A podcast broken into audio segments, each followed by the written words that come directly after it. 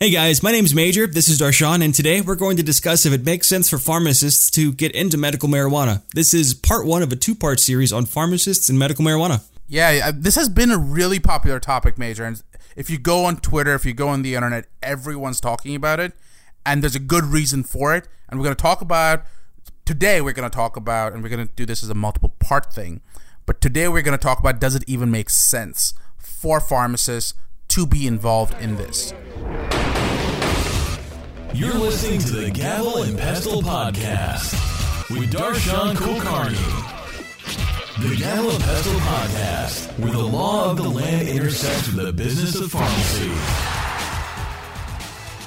Hey, this is Darshan. Just before uh, you listen to the podcast, make sure you remember this is not legal advice. This is also not medical advice, and um, it's not construction advice. So don't take construction advice from me. Also, this does not create an attorney-client relationship. So don't be saying that I just gave you legal advice again. Talk to a lawyer who knows you that can give you advice that's right for you. Thanks again. Keep listening. We'll talk soon.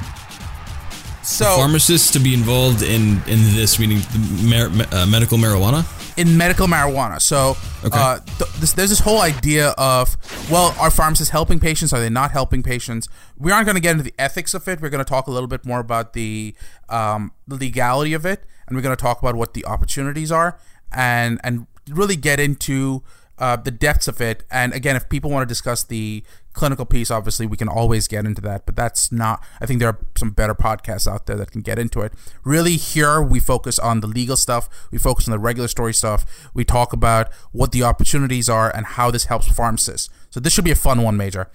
Um, Let's do it. So, so again, yeah. this is this is the this is uh, this is part one of two, right? Correct. This is part one of two, and the okay. second one's going to be about some mistakes. Today's is going to be is there mistakes mistakes in terms of marketing mistakes for pharmacists? This one is specifically related to should pharmacists uh, get involved with medical marijuana? Exactly right. Thank you, Major. Um, so the the key thing to think about is um, is medical marijuana a thing? So when we start talking about is medical marijuana a thing, they're saying that last year marijuana sales were 6.7 billion dollars in just one year. So this is not a small minor industry. This is a multi-billion dollar industry at this point. So marijuana from a financial viewpoint is not going anywhere. So let's sort of get that off the table. The second piece that we really need to start drawing the distinction between is recreational marijuana versus medical marijuana. So recreational marijuana, and that's been legalized in several states, is um, using marijuana within certain limits um, and the idea is you're using it for recreation. There's no medical reason necessary. On the other hand, there is also medical marijuana. And Pennsylvania just did a recent thing, and there have been several states that have allowed for medical marijuana. And what's interesting is um, I went to Colorado, and um, they actually have dispensaries that in the same location they will allow for recreational marijuana and medical marijuana, which is really interesting to me as well. So um, that's the key piece to think about. So, is there a role for pharmacists in medical marijuana? Um, there is an argument to be made for pharmacists in recreational marijuana, but we aren't going to go down that path. Um, the other thing to start thinking about is, and this is another question that comes up often enough what is the difference between legalization and decriminalization? Because this is a, a big question that pharmacists have asked me legalization in many cases is essentially everyone says you can do it. The federal government says you can do it. The state government say you can do it. The local government, your city or whatever, says you can do it. Medical marijuana is not legal because the federal government does not say you can do it. Well, with some caveats, and we're going to talk about those as well. Then there's decriminalization. Decriminalization basically means we recognize that on the books it's illegal, uh, but we will allow and basically not prosecute you for doing it, for using medical marijuana, for dispensing mer- medical marijuana. And so just more, more discretionary. So it's, is what that sounds like. Exactly right. So, uh, Department of Justice officials, uh, people at the federal level have often said that we will choose not to enforce. Uh, FDA, for example, those are all discussions that were coming up, and that's the distinction. So you have to recognize if you decide to get into medical marijuana, It's a huge industry. Pharmacists can do a ton of work and ton, and help out a lot in this area. However, it does not mean that you're working in on the if, if you're th- looking at things as black and white this is not the industry if you want to be in a black and white type of world So here's a question for you. You, you said now 2017 medical marijuana has been this is like the booming year, right? The, the all, Yeah. so many different states. Uh, it, when Colorado had it uh, legalized, it was you know groundbreaking. You, you heard Right. it everywhere. Like there, there's even. Uh, in, in Texas, uh, there's the uh, an Austin chapter of the National Association for the ref- for the uh, Reform of Marijuana Laws, or, or Texas NORML, N O M R L.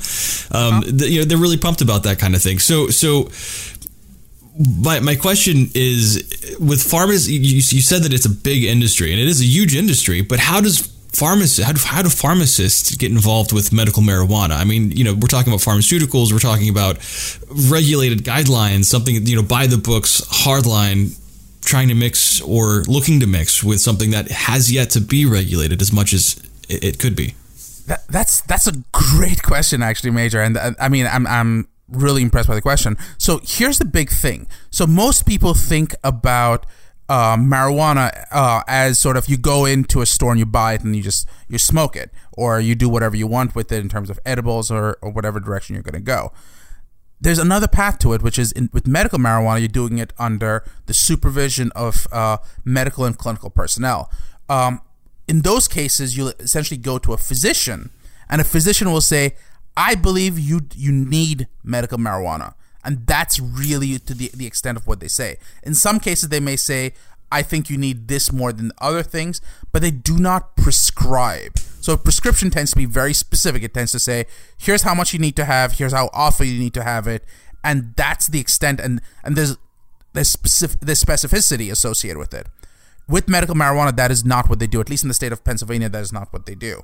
What they'll do is they will say, "We think you should have it." Then you will go to a pharmacist, and the pharmacist will take the next step and say, "Let me t- find out more about you."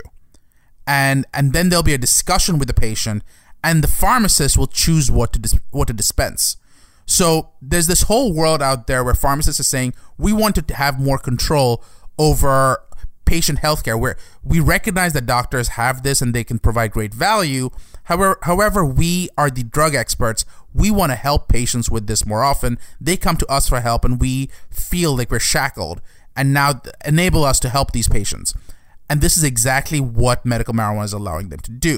It's allowing. Here's a them- question. Yeah. Another question for it. So if so, what I'm hearing you say is a patient goes to doctor, gets a prescription. It says Not, this not is what I'm prescription. pres- a recommendation. prescription. Okay, a, recommendation. Right. And then they go to the ph- pharmacist. The pharmacist uh, re- reviews this scenario, talks with the patient, sees what they actually need, and they essentially become a dispensary. Yep, that's exactly right. Okay. So, so it's a, it's a And we're not, and just to be clear, we're not talking about pharmacists growing medical marijuana. We're talking about them dispensing it. They they can source it from other s- other places, right? Yep. So that what you're drawing is another great distinction. So there are several key players and actors once medical marijuana comes in. The first key player and actor is the grower, and they are controlled as well. So the grower is allowed to make certain uh, certain types, and they're supposed to register and all those good things. Then there is the physician. Uh, they are the ones who make the recommendation. Then there is the pharmacist or, or the dispenser, which uh, who will actually dispense and in many uh, cases sort of work with the patient. And then the patient themselves have to register. So, uh, and only certain types of patients can register. Not everyone who has any disease. So, um, I believe in Pennsylvania it's 17 different disease states. Uh, in I fact, just had a, another question actually. So Yeah. with with the recommendation, uh, the doctor uh, would would would provide the patient. Do they just recommend medical marijuana, or do they recommend specific strains? Or yeah. So, so it's how, how specific is that? I guess. So typically, it, it doesn't have to be as specific. So it, it may start off with them saying, "We think you're you, you're eligible for medical marijuana." However, it also is important that in certain in certain cases they may say, "We think you need specific CBD um, amounts." So there are two types of ma- uh, marijuana for the most part. Now there there are lots of strains, but essentially there are two types of marijuana. There's the THC and there's the CBD, and mm-hmm. each has uh, the CBD has less of those psychoactive effects, while the THC has a little bit more of them, and therefore you'll have to balance it out so that you get more of depending on what you're trying to achieve. Um, CBD to THC ratios will change, and depending on which strain you'll get, that will affect the ratio. So a right. doctor may say, "I want this patient to have more CBD, less THC, or vice versa." Okay, it, it, it's interesting that you got into all of this. Um, as as you know, I gave a talk a few weeks ago. Um, right, in, that's what yeah. I was going to ask you about because because you, you had to work on that presentation with you. But what what what uh, what was it about? So in Pennsylvania, like I said, uh, we recently allowed for medical marijuana, and uh, at the University of the Sciences, we actually did a talk uh, to to train physicians and pharmacists. So physicians and pharmacists uh, requ- are required in Pennsylvania to have four uh, live hours of uh, training, and we were the first ones to do it. So I was one of the first. Oh wow! yeah, so that's great. And it's going to be. I didn't realize that was a training event. I thought that was just like a presentation. So, so what you're saying is you actually had a training event, and it was the first of its kind in Pennsylvania. To, Correct. The first live one. Yep.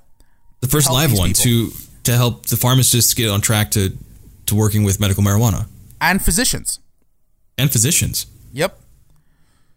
So we had a lot of questions, obviously, and a lot of answers. We don't know those answers yet because there's. Still. What questions were you receiving? Like what what what what was what was the big what, what were the bigger concerns? Um, the big questions were things like how do you record them? For example, there's a requirement that um, so the, as as we all know, there's the opioid crisis going on. Uh, so a lot of uh, different states have what's called a PDMP, which is basically they want you to record um, any kind of controlled substance because it has addictive properties. They'll want mm-hmm. you to mm-hmm. record that.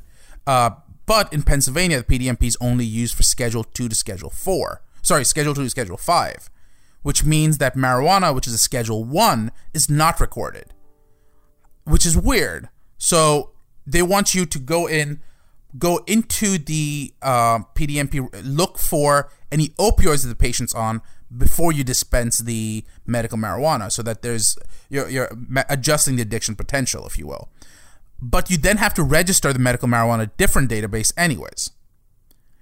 And then what gets interesting is that in Pennsylvania, for example, and these are like the nuances that we get into, they want you to keep records, but any electronic records have to be deleted. So it's it's this weird. Uh, they want you to have like everyone uh, under Obamacare, if you will, the Affordable Care Act. Uh, there was a whole thing on we want to shift towards electronic medical records but in mm-hmm. the case of marijuana, they're saying, no, no, no. Anything electronic, we want you to delete it, except for sending us information the patient's actually on medical marijuana. So it's a very wow. So it's just a general. Yeah, people are getting into the weeds a little bit, but it it's what they need to know. Another question we were getting was things like, um, how do patients get registered? And we didn't know as much, and now there's some more details around that as well. So things are going to keep coming out but uh, we we sort of have to keep an eye out for it. And and again, you can stay tuned. You can reach out to us. We're happy to help. About how do you get patients? How do you get uh, service providers? How do you get uh, clinicians all working in this world?